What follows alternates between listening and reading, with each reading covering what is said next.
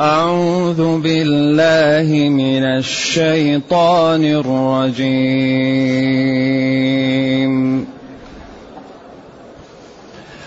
بسم الله الرحمن الرحيم.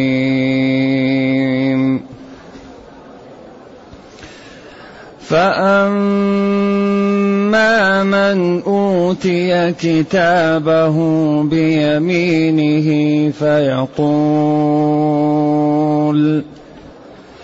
فيقول هاؤم اقرءوا كتابيه فيقول هاؤم اقرءوا كتابيه إني ظننت أني ملاق حسابيه فهو في عيشة راضية. فهو في عيشة راضية في جنة عالية. في جنة عالية قطوفها دانية. كلوا واشربوا كلوا واشربوا هنيئا بما أسلفتم في الأيام الخالية. وأما من أوتي كتابه بشماله فيقول وأما من أوتي كتابه بشماله فيقول يا ليتني لم أوت كتابيه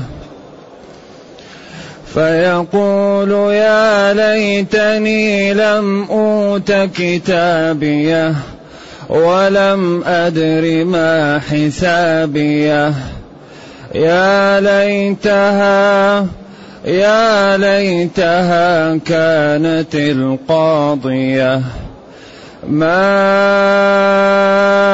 أغنى عني ماليه. هلك عني سلطانية. خذوه فغلوه. خذوه فغلوه ثم الجحيم صلوه. ثم في سلسلة ذرعها سبعون ذراعا فاسلكوه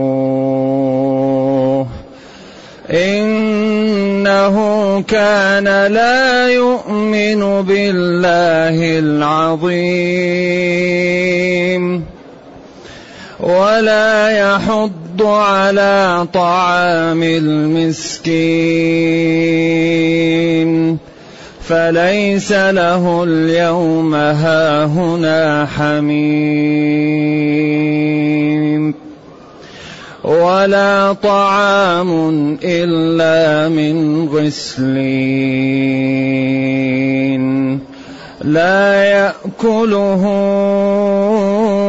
إلا الخاطئون. فلا أقسم بما تبصرون. وما لا تبصرون. إنه لقول رسول كريم.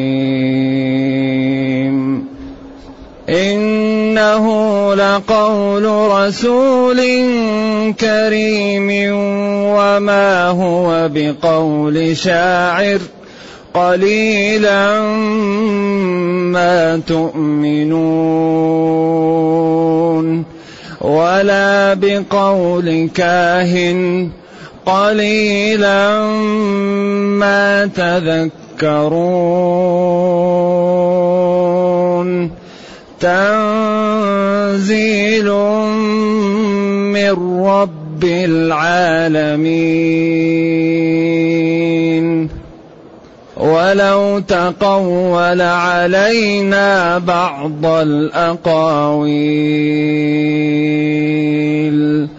لأخذنا منه باليمين. ثم لقطعنا منه الوتين. فما منكم من أحد عنه حاجزين. وإنه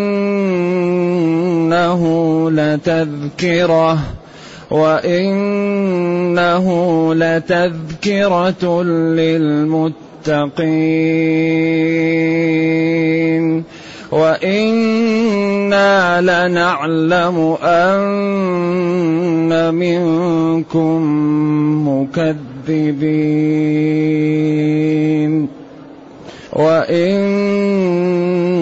وانه لحسرة على الكافرين.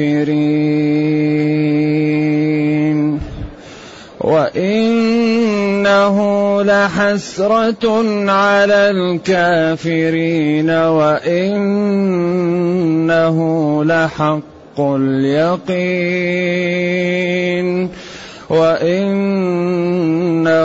لحق اليقين فسبح باسم ربك العظيم. الحمد لله الذي أنزل إلينا أشمل كتاب وأرسل إلينا أفضل الرسل وجعلنا خير أمة أخرجت للناس.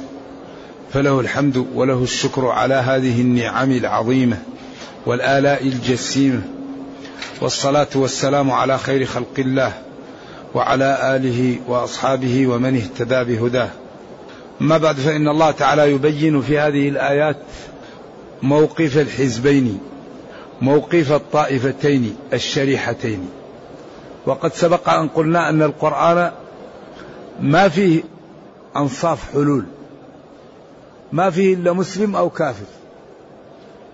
ما في واحد يقول أنا لا أكون مسلم ولا أكون كافر. ما يمكن. ما في إلا واحد مسلم وواحد كافر.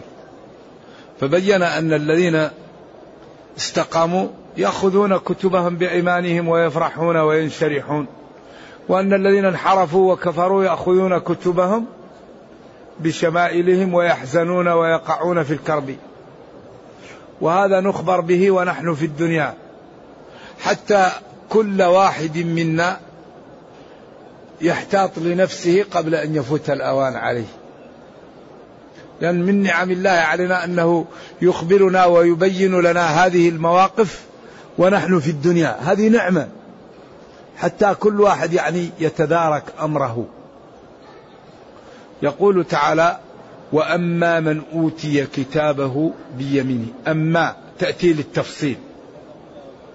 فأما من أوتي فأما من أوتي كتابه بيمينه فيقول هاؤم اقرأوا كتابيه الفاء دائما تكون مفرعة ومومئة لشيء وأحيانا تكون مباشرة لأن هذا يكون قبل شيء قبله جاء بعده مباشرة. وهي أما للتفريع. أوتي أعطي. كتابه يعني صحيفة عمله. كما قال في السورة الأخرى وكل إنسان ألزمناه طائره في عنقه ونخرج له ويخرج له. يوم القيامة كتابا يلقاه منشورا. اقرأ كتابك. حتى إن الكفار يقولون يا ويلتنا ما لهذا الكتاب لا يغادر صغيرة ولا كبيرة إلا أحصاها. ووجدوا ما عملوا حاضرا. ولا يظلم ربك أحدا. إذا فأما من أعطي أوتي كتابه بيمينه فيقول للحضور معه وأهل الموقف هاهم تعالوا. اقرأوا كتابي. فرح ومنشرح. اقرأوا كتابيه إني ظننت تيقنت أني ملاق حسابية تيقنت أني ملاق حسابي. حسابية هذه السكت. ولزمت هنا في الوقف وفي الوصل لأنها كتبت في المصحف ففضل أن تقال مراعاة للرسم. أما من أعطي كتابه بيمينه فيقول هذا الذي أعطى الكتاب بيمين هاؤم اسم فعل أمر هاؤم تعالوا. تعالوا لي هاؤم اتوا اقرأوا كتابية. على سبيل الانشراح والفرح والسرور. إني تيقنت أني ملاق حسابي وعملي الذي عملته في الدنيا. فهو لأجل عمله الصالح في الدنيا في عيشة راضية. راضية هنا؟ هل هي بمعنى ذات رضا أو مرضية يرضى بها؟ أو صاحبة صاحبها لا, لا رضا. أو مرضي عنه كما قال لاب وتامر أي صاحب لبن وصاحب تمر. فهو في عيشة صاحبة رضا يعني مرضي عنها. لما فيها من الهناء والكرامة ومن الرفعة والعزة والكرامة. في عيشة راضية أي ذات رضا أو ما هو يرضى بها. في جنة بساتين عالية في أماكن مرتفعة. قطوفها أي ما يقطف منها دان منك على ما تحتاج. إن كنت واقفا على قدر وقوفك وإن كنت جالسا على قدر جلوسك وإن كنت متكئا على قدر اتكائك. فهذه القطوف تتهيأ لك على قدر الحالة التي أنت بها. وإن كنت لا تريد أن تأخذها تأتيك الولدان. الجميلة وتأتيك بالشراب وبما تريد. إن أردت الخدم جاءتك وإن لم ترد الخدم الأغصان تأتيك وتأخذ حاجتك وترجع. إذا هو في جنة عالية مرتفعة. مرتفعة المكانة ومرتفعة المعنى. ما فيها جميل وهي مرتفعة. مرتفعة حسا ومعنى. في جنة عالية يعني مرتفعة حسا ومعنى قطوفها ثمارها دانية منك على قدر حاجتك. تقطفها على الحالة التي أنت بها. ويقال لهم أهل الجنة كلوا. كلوا هذا أمر للنعم وللإباحة. واشربوا. متهنئين متلذذين متمتعين. بما أسلفتم في الأيام الخالية بما عملتم وبما تعبتم في الأيام الماضية في الدنيا كان الواحد في الحر يعطش صائم لله. كان الواحد يجوع يقدم ويؤثر ضعفة المسلمين على نفسه لينال هذه الأماكن. كلوا واشربوا تمتعوا يعني لكم المنزلة والمكانة بما أسلفتم في الأيام الخالية. بما قدمتم. سلفه إذا عمله سالفا. في الأيام الخالية الماضية في الدنيا الواحد يعطش يعطش يجوع يعرى يتعب يكابد لأجل هذا اليوم. لأجل هذا اليوم.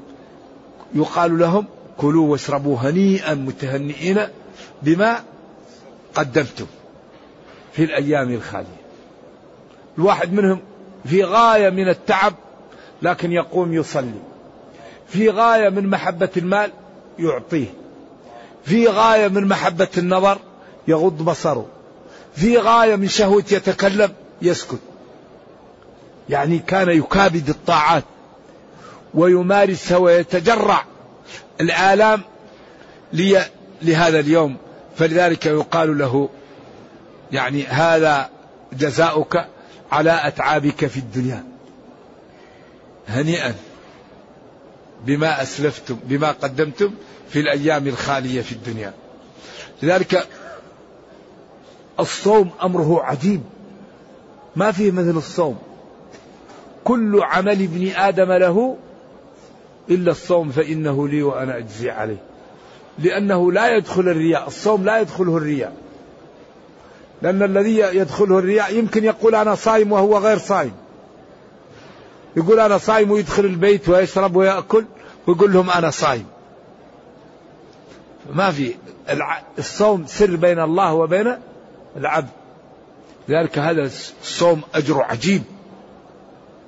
لأنه شيء بين الله. ولذلك كان السلف الصالح إذا صام أحدهم وأراد أن يخرج من بيته أخذ يعني زيت أو سمن أو زبدة ودهن ماذا؟ شفائفه. لأن الإنسان إذا كان صائم يظهر الجفاف في فمه ويظهر في وجهه العطش فيعلم أنه صائم لما ينال من آثار الصام عليه. وهو يريد أن يخفي ذلك فيأخذ زيت ويدهن شفائفه وما حوله حتى يخفي على الناس أنه صائم.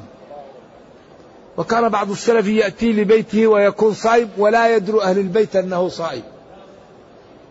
أيام على الأيام الصالحون يصومون ويأتي لبيته ولا يدري أهل البيت أنه صائم.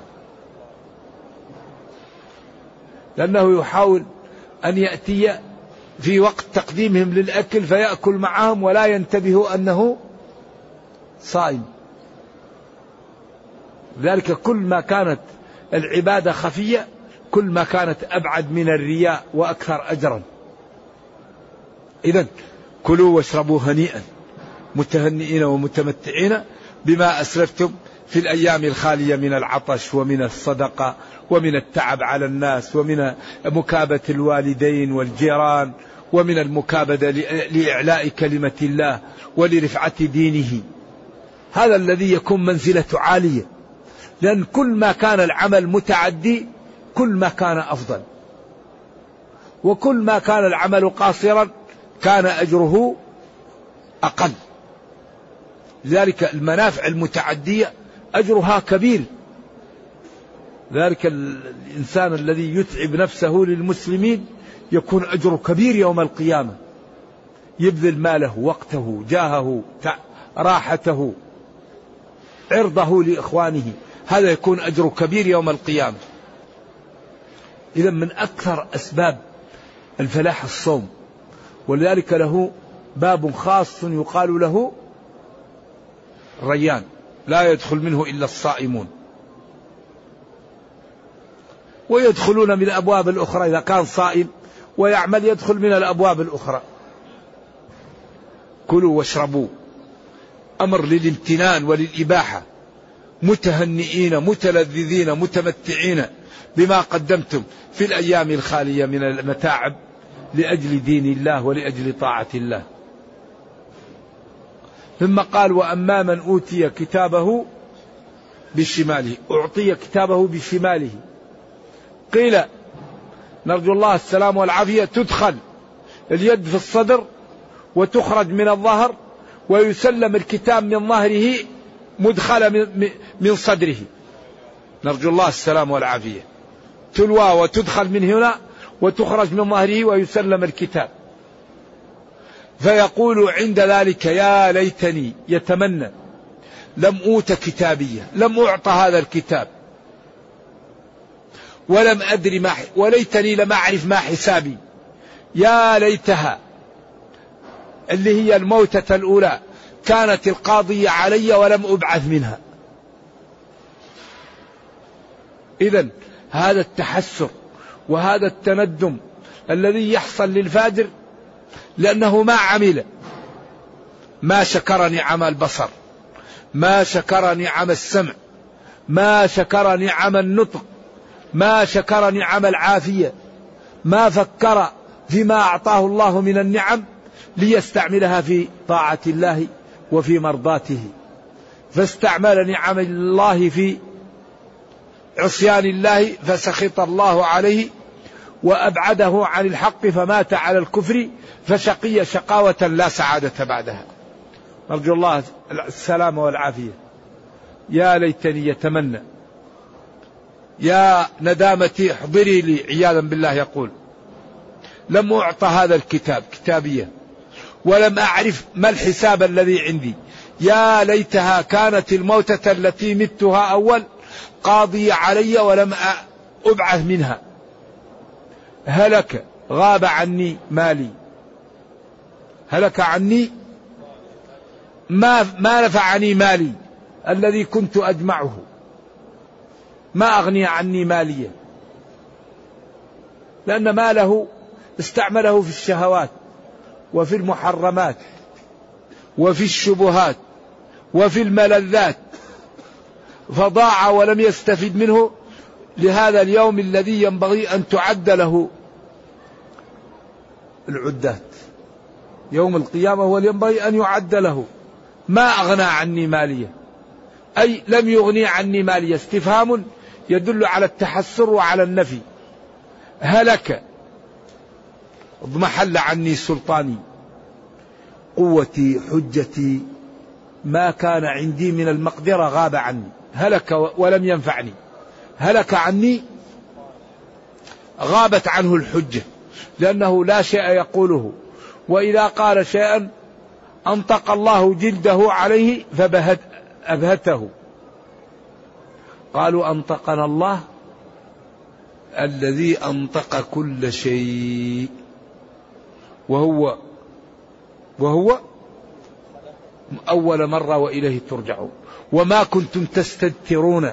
أن يشهد عليكم سمعكم ولا أبصاركم ولا جلودكم.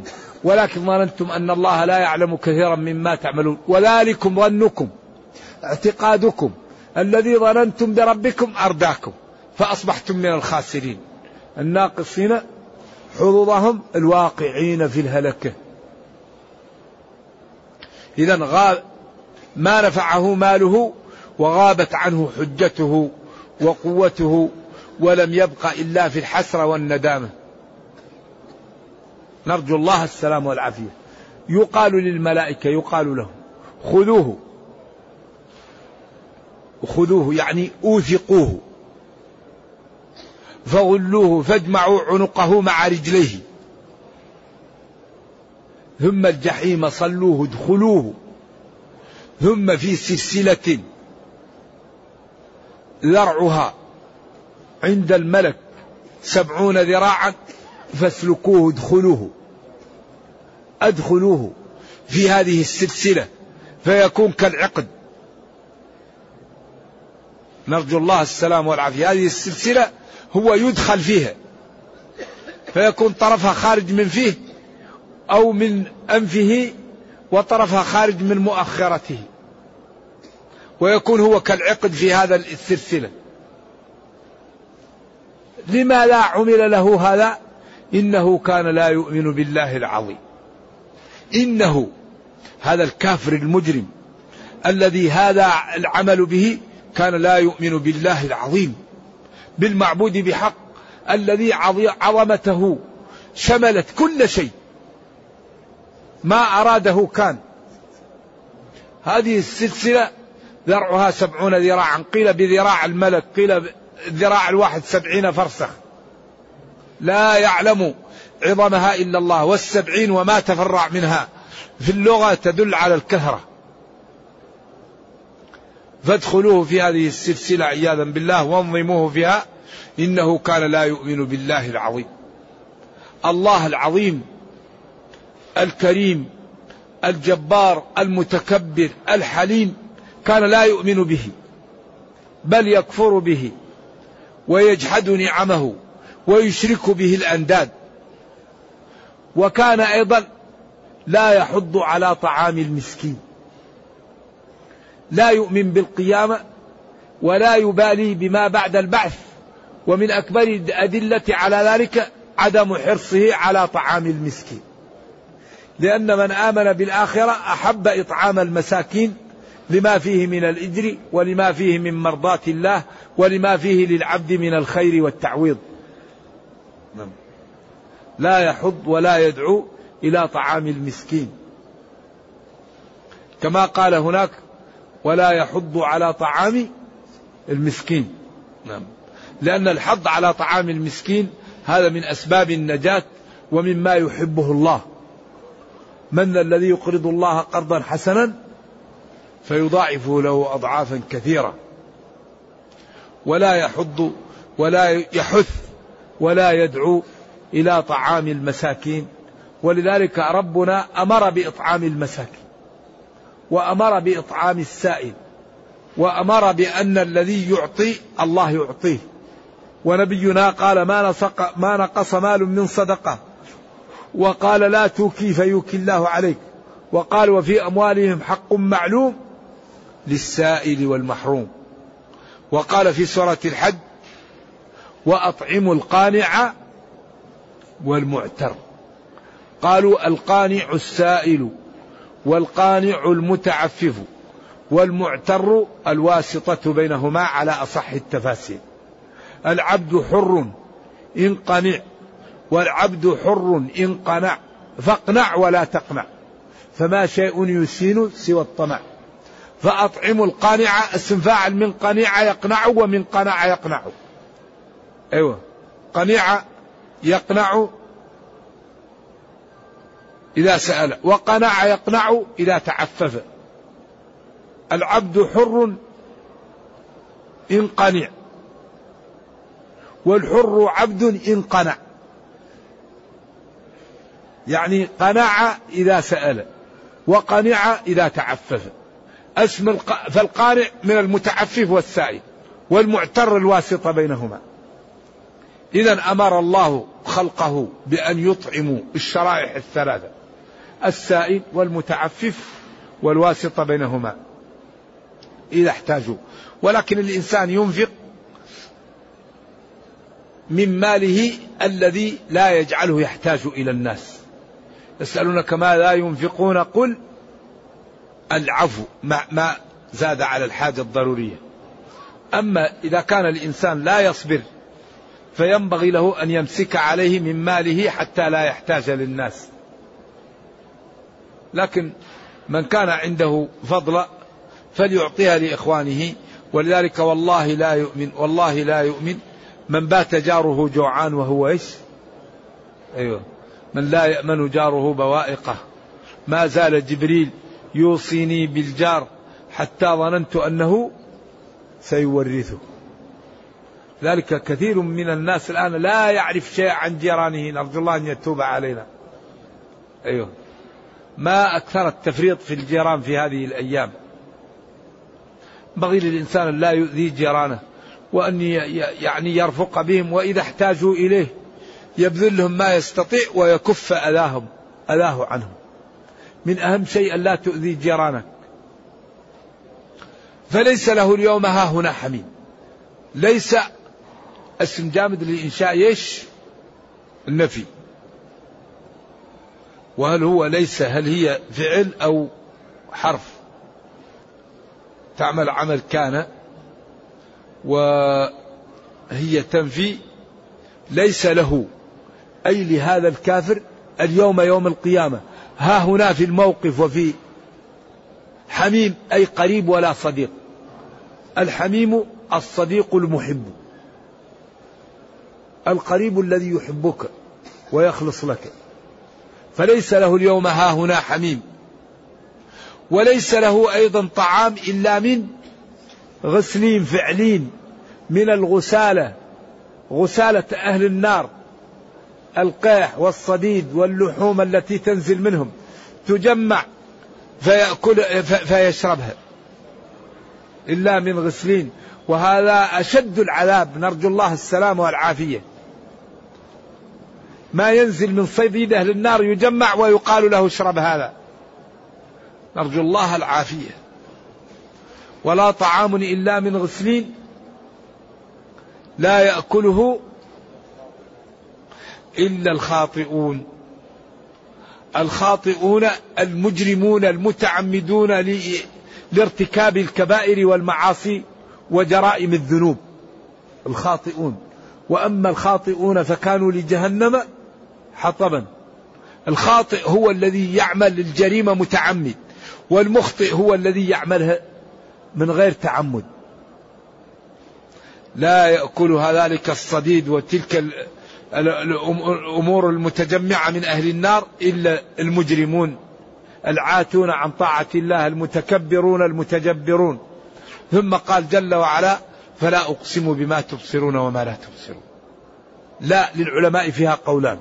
قول إنها صلة أقسم بما تبصرون وما لا تبصرون. القول الثاني أنها نافية لشيء محذوف. ليس الأمر لا ليس الأمر كما يقولون. أقسم بما تبصرون وما لا تبصرون.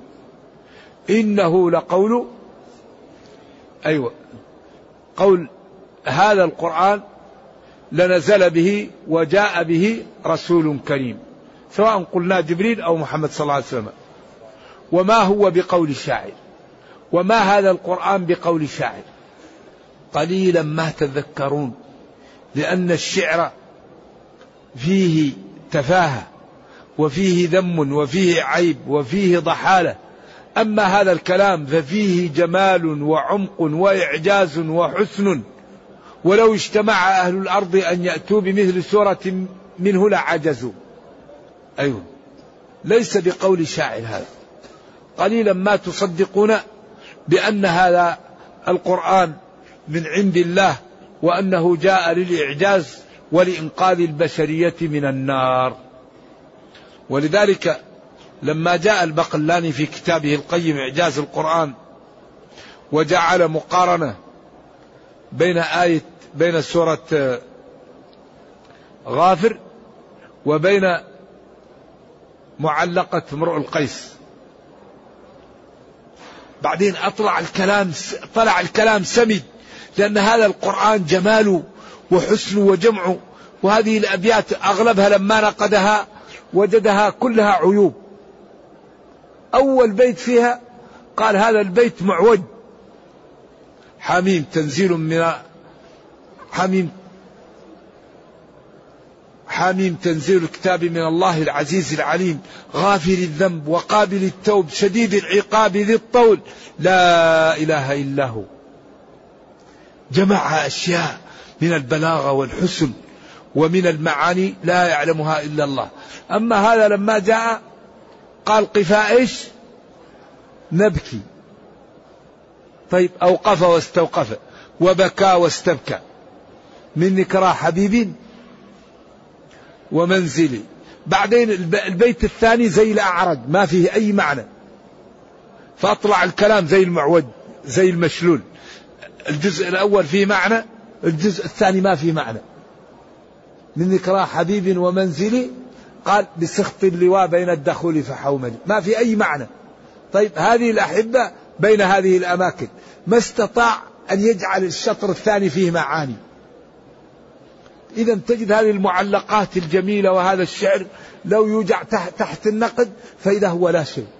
أما هذا القرآن فجماله وإعجازه وحسنه وكثرة المعاني فيه حدث ولا حرج. لو يجتمع أهل الأرض على أن يأتوا بسورة ما استطاعوا. ولو كان بعضهم لبعض معينا. لذلك هو معجزة قائمة إلى قيام الساعة. إذا وما هو بقول الشاعر هذا القرآن؟ قليلا ما تؤمنون. قليلا للعلماء فيها قولان. قول لا تؤمنون قليلا ولا كثير. قليلا ما ما ينجحر. لاتبعتم الشيطان إلا قليلا كلكم أو قليل يعني يؤمن منكم قليل أو تؤمنون بقليل من المسائل أي المؤمن منكم ناس اقله أو إيمانكم بمسائل قلة ولا بقول كاهن. وهذا القرآن ليس بقول كاهن. الكاهن هو الذي يدعي علم الغيب وتأتيه الشياطين وري ويخبره. قليلا ما تذكرون تستعملون عقولكم فتفرقون بين كلام الكهان وبين هذا الوحي. بل هو تنزيل من رب العالمين. ولو فرضنا أن نتقول علينا بعض الأقاويل ولو كان محمد صلى الله عليه وسلم لأخذنا منه باليمين. أي لأخذناه بالقوة ولقطعنا منه الأبهر. الوتين الحبل الذي يتعلق بالقلب الشريان فيموت حالا. وما منكم من أحد عنه. عما أردنا أن نوصله له حاجزين مانعين. فمن باب أحرى غيره من الخلق. صلوات الله وسلامه عليه. ولو حرف امتناع لامتناع امتنع ذلك لامتناع أن يقع ذلك منه. صلوات الله وسلامه عليه. لأنه لا يفعل إلا ما يرضي الله وهو معصوم من الذنوب. نعم. فما منكم من أحد عنه حاجزين ما أردنا أن نوقعه به وإنه هذا القرآن تذكرة للمتقين. كما قال قل هو للذين آمنوا هدى وشفاء ولكن الذين لا يؤمنون في آذانهم وقر وهو عليهم عمى. وإنا أي الله يقول لهم لنعلم أن منكم مكذبين. لا يؤمنون بالقرآن ولا بالنبي صلى الله عليه وسلم ولا بالله. منكم مكذبين بهذا الوحي وبما جاء فيه. وإن هذا القرآن لحسرة على الكافرين لأنهم إذا سمعوه يضيقوا ذرعا به ولا يستطيعون ما لا يفعلون. وإن هذا القرآن لحق اليقين الذي لا وراء وراءه. حق يقين أو حق اليقين هو الذي تيقنت أنه من عند الله وأنه لا يمكن أن يتطرق له الشك ولا الكذب ولا العيب ولا النقص. ويكفيك أنه نزل قبل أربعة عشر قرنا ولا توجد فيه جملة خطأ. الآن أهل الأرض هذا الكتاب الذي أخبر الله أنه تبيان لكل شيء لا يوجد فيه حكم خطأ. أما يكفي هذا؟ لو اجتمع الناس أن يوجدوا خطأ في هذا الكتاب لا يستطيعون إيجاده. لأنه كله جمال وحسن وأحكام وإعجاز ومنافع وخيرات وأمور تنفع يؤمر بها وأمور تضر يحذر منها. كتاب لا يأتيه الباطل من بين يديه ولا من خلفه تنزيل من حكيم حميد.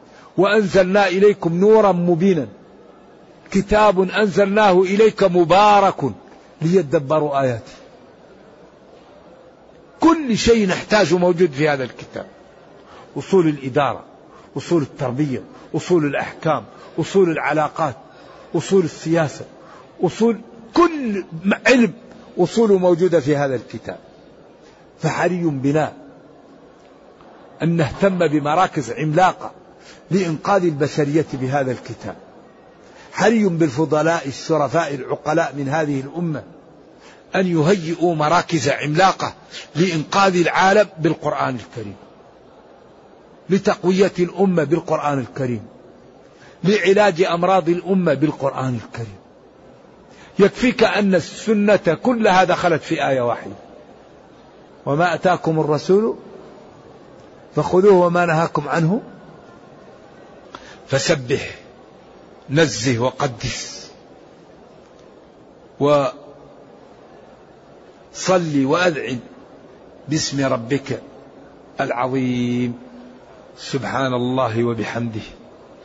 فإن من سبح وقدس ونزه واستعان باسمه العظيم أعانه ونصره ودفع عنه. نرجو الله جل وعلا أن يرينا الحق حقا ويرزقنا اتباعه وأن يرينا الباطل باطلا. ويرزقنا اجتنابه وأن لا يجعل الأمر ملتبسا علينا فنضل. اللهم ربنا أتنا في الدنيا حسنة وفي الآخرة حسنة وقنا عذاب النار. اللهم اختم بالسعادة آجالنا وقرم بالعافية غدونا وآصالنا واجعل إلى جنتك مصيرنا ومآلنا. سبحان ربك رب العزة عما يصفون. سلام على المرسلين. الحمد لله رب العالمين. وصلى الله وسلم وبارك على نبينا محمد وعلى آله وصحبه والسلام عليكم ورحمة الله وبركاته.